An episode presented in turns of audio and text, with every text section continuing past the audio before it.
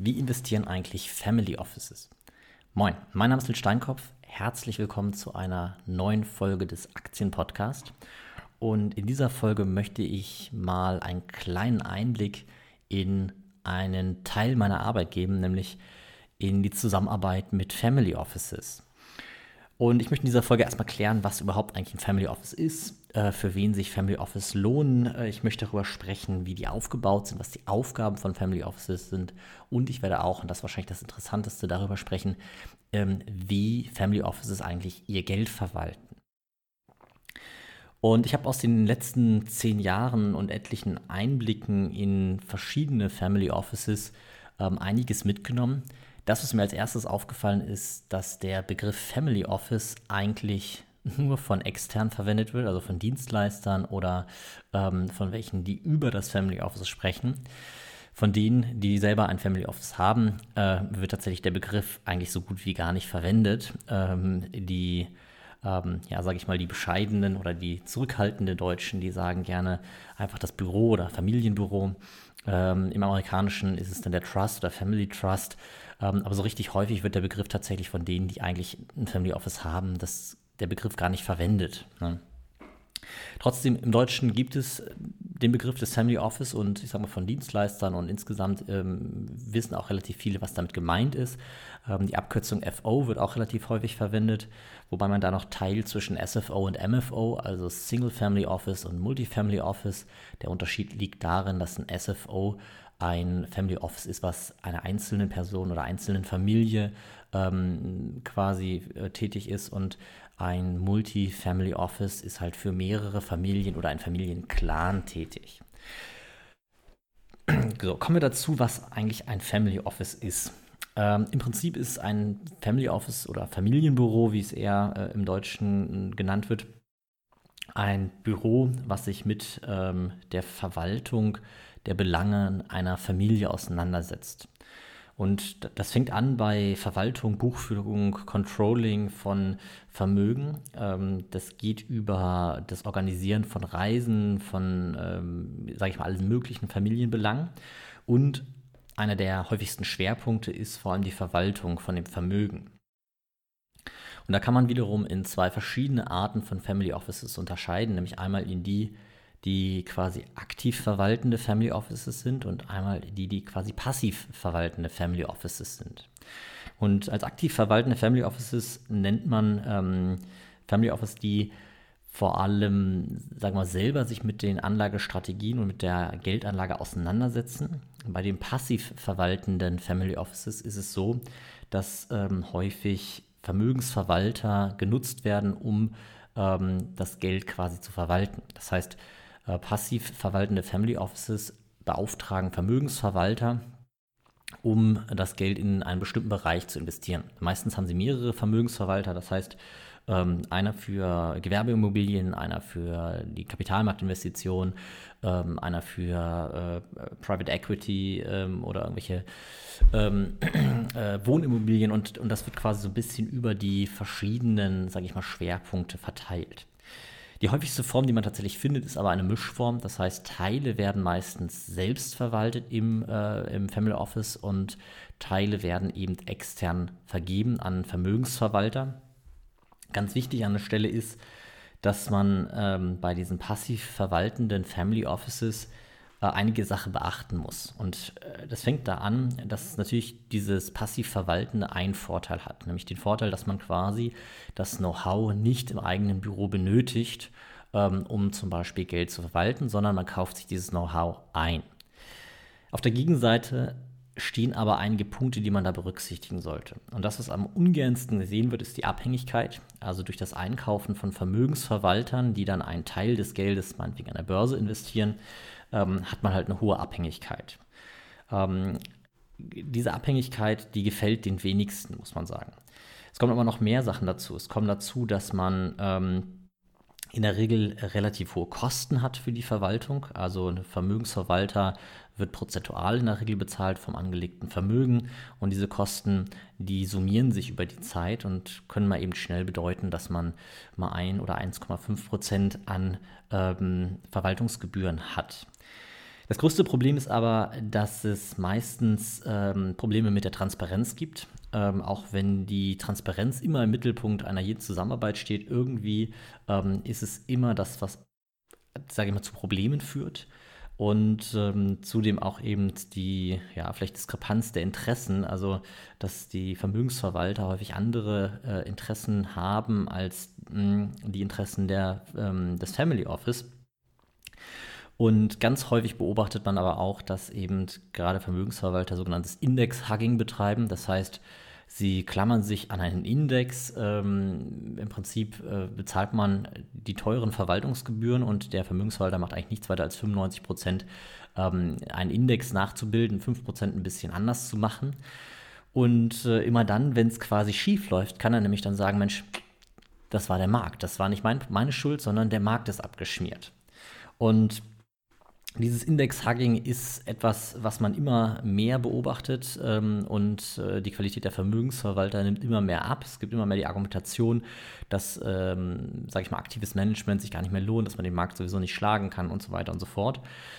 In der Praxis sehe ich aber immer wieder, und ich habe auch einige Vermögensverwalter kennengelernt, die das ganz offen sagen, dass sie eben Index-Hugging betreiben, um eben einfach von dem Kunden nicht unter Druck gesetzt werden zu können, weil sie eben in dem Fall, in dem sie schlechter als der Markt oder in dem Fall, in dem sie einfach schlecht abschneiden, sagen wir mal so, dann schneidet der Markt in der Regel auch schlecht ab. Das heißt, sie können sagen, Mensch, der Markt ist schuld, nicht ich bin schuld. Und in den Phasen, in denen die Börse gut läuft, da beschwert sich sowieso keiner darüber, dass die Performance irgendwie nicht ideal ist. Und deswegen ist es tatsächlich so, dass diese passiv verwaltenden Family Offices ein ziemlich großes Problem haben, vernünftige Vermögensverwalter zu finden, die ihren Ansprüchen entsprechen, die Transparenz aufzeigen, die eben auch, sag ich mal, bedürfnisorientiert investieren. Und man darf auch nicht vergessen, dass immer das Abgeben auch ein gewisses Risiko birgt, nämlich einerseits, dass wenn der Verwalter ausfällt oder Fehler macht, aber eben auch natürlich in Transparenzrisiken einfach. Ne? Zudem gibt es für Vermögensverwalter gewisse Regulatorik, sage ich mal, an die sich gehalten werden muss, sodass am Ende auch gar nicht alles das gemacht werden kann, was gemacht werden würde, wenn man es selbst verwalten würde. Das heißt, da gibt's auch noch Themen, die da eine Rolle spielen. Die Vermögensverwaltung bzw. die Family Offices, bei denen ich beratend tätig bin, sind meistens aktiv verwaltende Family Offices. Da geht es dann darum, dass ich als Portfolio-Management-Berater im Prinzip unterstütze, deren Anlagestrategien zu optimieren, meistens oder auch Teile von Anlagestrategien aufbaue. Und dass vor allem die Anlagestrategie deren Bedürfnissen entsprechend ausgelegt wird. Kommen wir zu den Zielen von so einem Family Office, weil das ist tatsächlich auch ganz interessant. Im Prinzip hat ein Family Office einen ganz großen Zweck, und zwar den Zweck, dem Vermögenden Arbeit abzunehmen. Und das fängt an bei Büroorganisationen, bei Reiseplanung, bei Verwaltung, Buchführung, Controlling und so weiter. Das geht aber auch über Vermögenssicherung und das ist der wichtigste Punkt eigentlich, die Diversifizierung. Weil häufig ist es so, dass große Vermögen auf eine bestimmte Art und Weise aufgebaut wurden. Also ich sage mal, der klassische Fall ist, es gibt eine Person, oder eine Familie, die baut ein Unternehmen auf. Dieses Unternehmen ist finanziell sehr erfolgreich, es sammelt sich Vermögen an. Die Expansion in dem Bereich, in dem Unternehmen ist durch mehr Kapital nicht unbedingt fortzuführen. Das heißt, es bleibt Kapital über. Und dann wird eben angefangen, dieses Geld zu streuen, um eben auch für den Fall vorzusorgen, dass wenn die aktuelle Cash-Cow, das Unternehmen, was das Vermögen aufgebaut hat, wenn das quasi nicht mehr ist, dass man dennoch gut aufgestellt ist und nicht sein gesamtes Vermögen verliert. Und diese Vermögensstreuung ist eigentlich eines der Hauptziele von den meisten Family Offices, und ist eben in der Regel der Fokus. Wobei man sagen muss, dass es auch andere gibt, die viel stärker einen Fokus darauf legen, eben zusätzliche Chancen im Vermögensaufbau durch ihr Vermögen sehen und als primäres Ziel haben, eben weiteren Vermögensaufbau durch das Family Office zu haben. Also nicht unbedingt die Diversifikation und die Absicherung, sondern noch stärker, noch besser Vermögen aufzubauen, als sie es halt schon machen. Die häufigste Frage, die ich eigentlich gestellt kriege, wenn ich mich über Family Offices unterhalte, ist, ab wann lohnt sich denn Family Office? Und da kann man ganz klar sagen, das lohnt sich erst ab einem gewissen nötigen Kleingeld, und da können wir mal in den Raum stellen, also 25 Millionen, darunter braucht man gar nicht erst anfangen, und dazu muss man aber sagen, dass man dann von einem MFO spricht, also einem Multifamily Office, so zwischen 25 und 150 Millionen. Ist man noch in der Liga, dass man ein Multifamily Office nutzt. Unter 5 Millionen braucht man da gar nicht drüber nachdenken, wenn ich ehrlich bin. Und so ab 150 bis 300 Millionen kann man darüber nachdenken, ob man ein Single Family Office aufbaut. Es gibt immer wieder im Internet, ich sag mal, Family Offices, die sich so deklarieren, die schon ab 100.000 Euro Einlage im Prinzip den Service eines Family Office anbieten. Aus meiner Sicht ist das falsch deklariert, weil das sind in der Regel keine Family Office, sondern maximal Vermögensverwaltungen oder aber im Prinzip nicht das, was ein klassisches Family Office ist, und auch nicht die Aufgaben, hat auch nicht die Qualität. Und da würde ich auch in der Regel die Finger von lassen, weil in seltensten Fällen ist der Service, den man da bekommt, sein Geld wert. Häufig ist das eine gute Vermarktung, um Leute, die gerne, behaupten oder sagen wollen, ich habe ein Family Office, aber eigentlich nicht das nötige Kleingeld haben. Für die sind quasi diese Angebote, weil, wie gesagt, die wirklich ein Family Office haben, die benutzen das Wort Family Office erfahrungsgemäß sehr, sehr selten, um nicht zu sagen, sie benutzen es fast nie. Und da würde ich, wie gesagt, sehr kritisch sein, wenn es irgendwie Angebote gibt von Dienstleistern, die, sage ich mal, Family Offices ab 100.000 Euro irgendwie damit werben oder das anbieten, weil das ist in der Regel kein richtiges Family Office, ne? In Deutschland gibt es so ganz grob 300 Single Family Offices, also SFOs. Die stammen zum Großteil aus den 50er bis 70er Jahren, also so Nachkriegszeit, wo die Vermögen aufgebaut wurden, und sind in der Regel, gibt es da jetzt häufiger den Wechsel, dass die quasi durch die Evolution, durch die Zeit hinweg von einem SFO zu einem MFO wachsen. Das liegt in der Regel daran, dass man dann irgendwann zweite oder dritte Generation ist und auf einmal die Familie größer und größer wird und man, sag ich mal, eher ein Familienclan ist, in dem dann eben der Gedanke, dass man halt als MFO dann irgendwann sich strukturiert, also als Multifamily Office, weil dann noch hier oder da angeheiratet wird, man sich nicht mehr einig wird, in welche Projekte man zusammen investiert und so weiter und so fort. Im Prinzip aber sprechen wir ganz grob in Deutschland über 300 SFOs aktuell. Europaweit sind das so 700, 750, so die Größenordnung. Das heißt, wir haben wirklich in der EU, sind wir mit den 300 in Deutschland schon so der Spitzenreiter. Wenn man sich halt klar macht, dass jedes von denen ungefähr 100 Millionen, 150 aufwärts an Vermögen hat, dann wird einem auch relativ schnell klar, welche Wirtschaftsmacht eigentlich hinter solchen Family Offices steckt.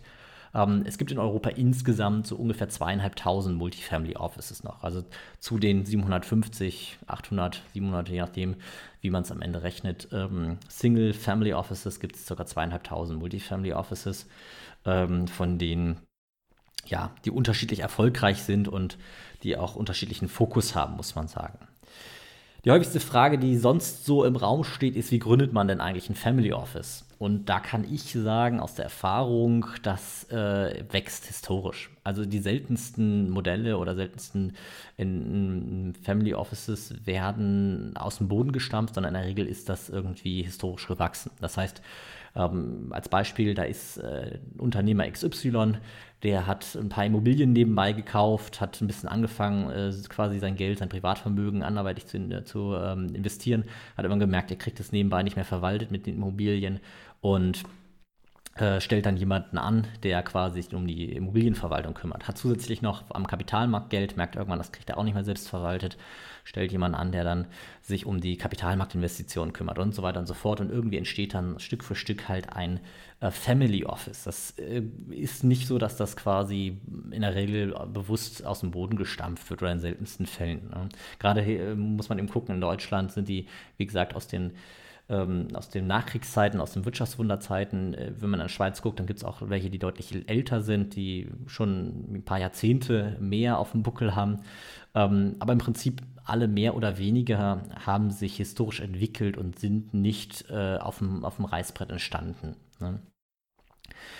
Mit der historischen Entwicklung entsteht meistens auch oder wächst meistens auch die Verwaltung und die Komplexität des Family Office. Es entstehen meist auch neue Aufgaben.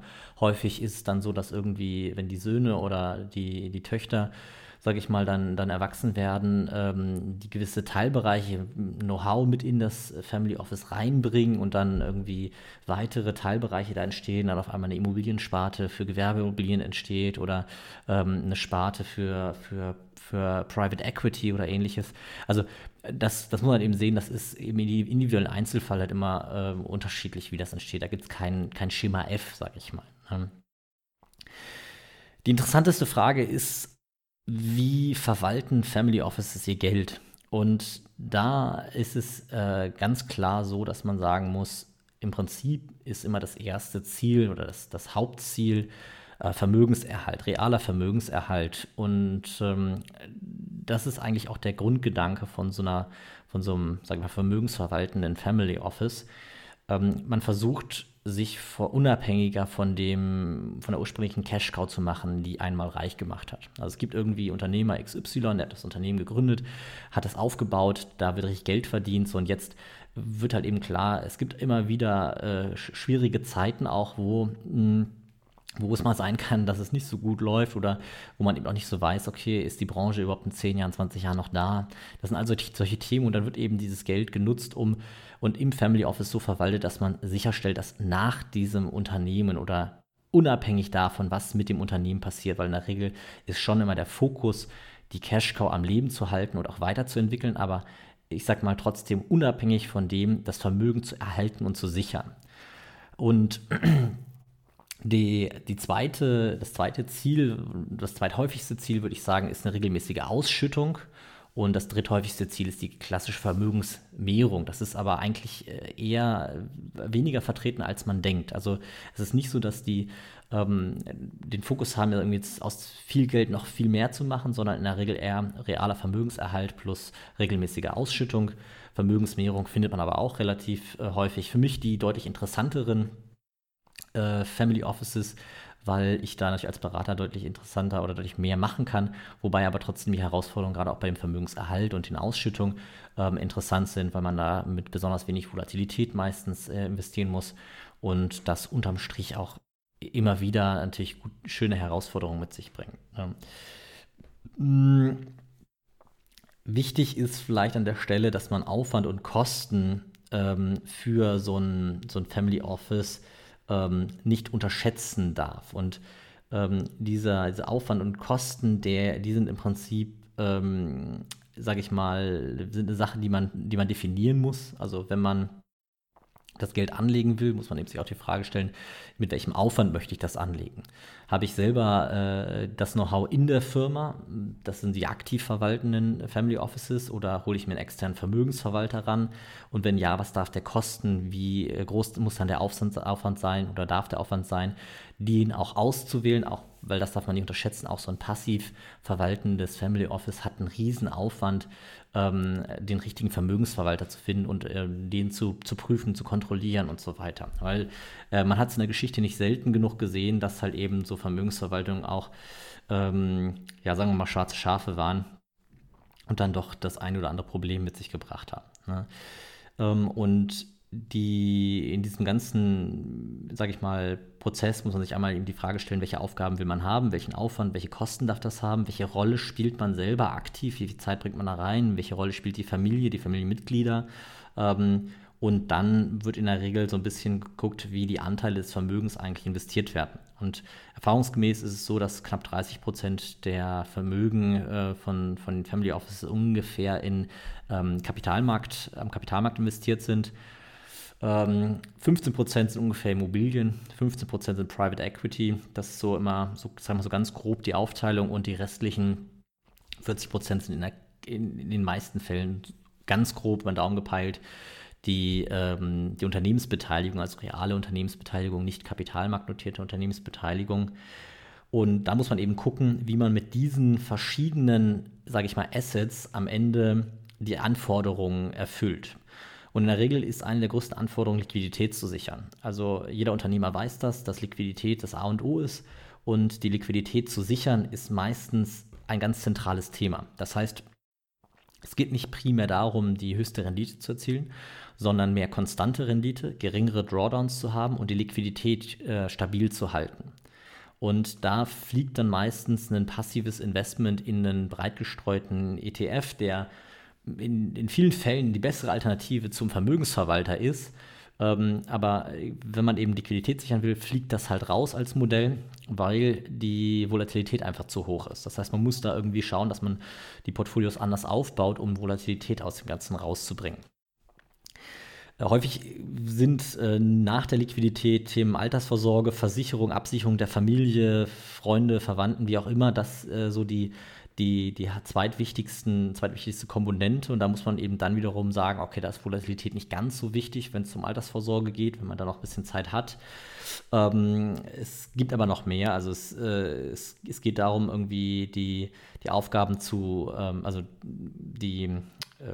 wir mit den Investitionen, das Eigenkapital, also zu sichern vielleicht. Also mit anderen Worten, häufig ist es so, dass man zum Beispiel als Sicherheit Geld braucht, und diese Sicherheit, wird durch das Family Office verwaltet. Das heißt, es gibt irgendwie diese Barreserve, die als Sicherheit für ein Projekt, für irgendeinen Kredit, für irgendeine Investition oder sonst irgendwas steht, und die soll aber irgendwie trotzdem noch verwaltet werden und investiert werden und nicht nur auf dem Konto liegen, weil das teilweise über Jahre als Sicherheit dient. Und dementsprechend investiert man dann einen Teil des Geldes eben natürlich so, dass man diese Anforderungen erfüllt. Wenn das Ziel ist, Rendite zu erzielen, dann, sage ich mal, freue ich mich immer am meisten als Portfolioberater, wenn das Ziel ist, möglichst geringe Volatilität zu haben, ist das auch für mich sehr interessant. Wenn es aber, sage mal, zu viele Anforderungen gibt, dann wird es irgendwann schwierig, dann den Spagat zu schaffen. Insgesamt aber kann man sagen, dass das häufig so eine Mischung ist. Ein Teil wird aggressiv investiert, um weiteres Wachstum, weiteren Vermögensaufbau zu schaffen. Ein Teil wird sehr risikoarm investiert, mit geringen Volatilitäten, aber trotzdem mit verhältnismäßig guten Renditen. Und wie gesagt, dann gibt es halt häufig ja auch die Immobilien, die dann noch in dem Portfolio sind, und andere Bereiche als die Kapitalmarktinvestitionen. Und da muss man dann immer ein bisschen schauen, dass das Gesamtportfolio am Ende stimmt. Das heißt, man guckt über alle Assetklassen und schaut dann, welche Aufgabe erfüllt, jetzt in meiner Rolle, welche Aufgabe erfüllt die Investition also die Investition am Kapitalmarkt. Soll da Liquidität gesichert werden? Soll da Rendite erzielt werden? Soll da Rendite mit geringer Volatilität erzielt werden? Soll das als Altersvorsorge dienen oder was weiß ich? Da gibt es etliche Szenarien, die man da durchgehen kann, und schaut dann, dass man das optimale Portfolio auf diesem oder für diese Bedürfnisse aufbaut. Zusätzlich ist es so, dass, ich sag mal, jetzt als Aufgaben im Family Office neben der Liquidität, Altersvorsorge, neben der Verwaltung von Beteiligungen, die man halt hat, also Unternehmensbeteiligungen nicht am Kapitalmarkt sind, neben der Immobilienverwaltung auch sowas wie, sage ich mal, Kunstvermögen, Oldtimer-Sammlungen oder Stiftungen verwaltet werden.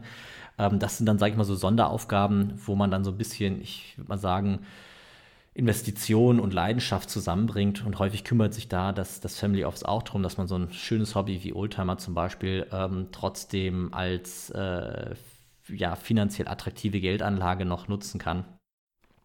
Und zu guter Letzt, eine der Aufgaben ist natürlich die Erbaufteilung, weil wenn der Patriarch eines Family Office, sage ich mal, geht, dann bleiben meist mehrere Erben zurück, und dann muss man eben überlegen, okay, wie wird es jetzt aufgeteilt, ne? Und es ist nicht immer sinnvoll, das gesamte Vermögen, sage ich mal, so aufzuteilen, dass man von jedem ein bisschen bekommt, sondern es macht häufig Sinn, dem einen die Unternehmensbeteiligung zu geben, dem anderen die Immobilien und der dritten die Aktienbeteiligung oder die Investitionen in irgendwas anderes, die Kunstsammlung oder die Oldtimer.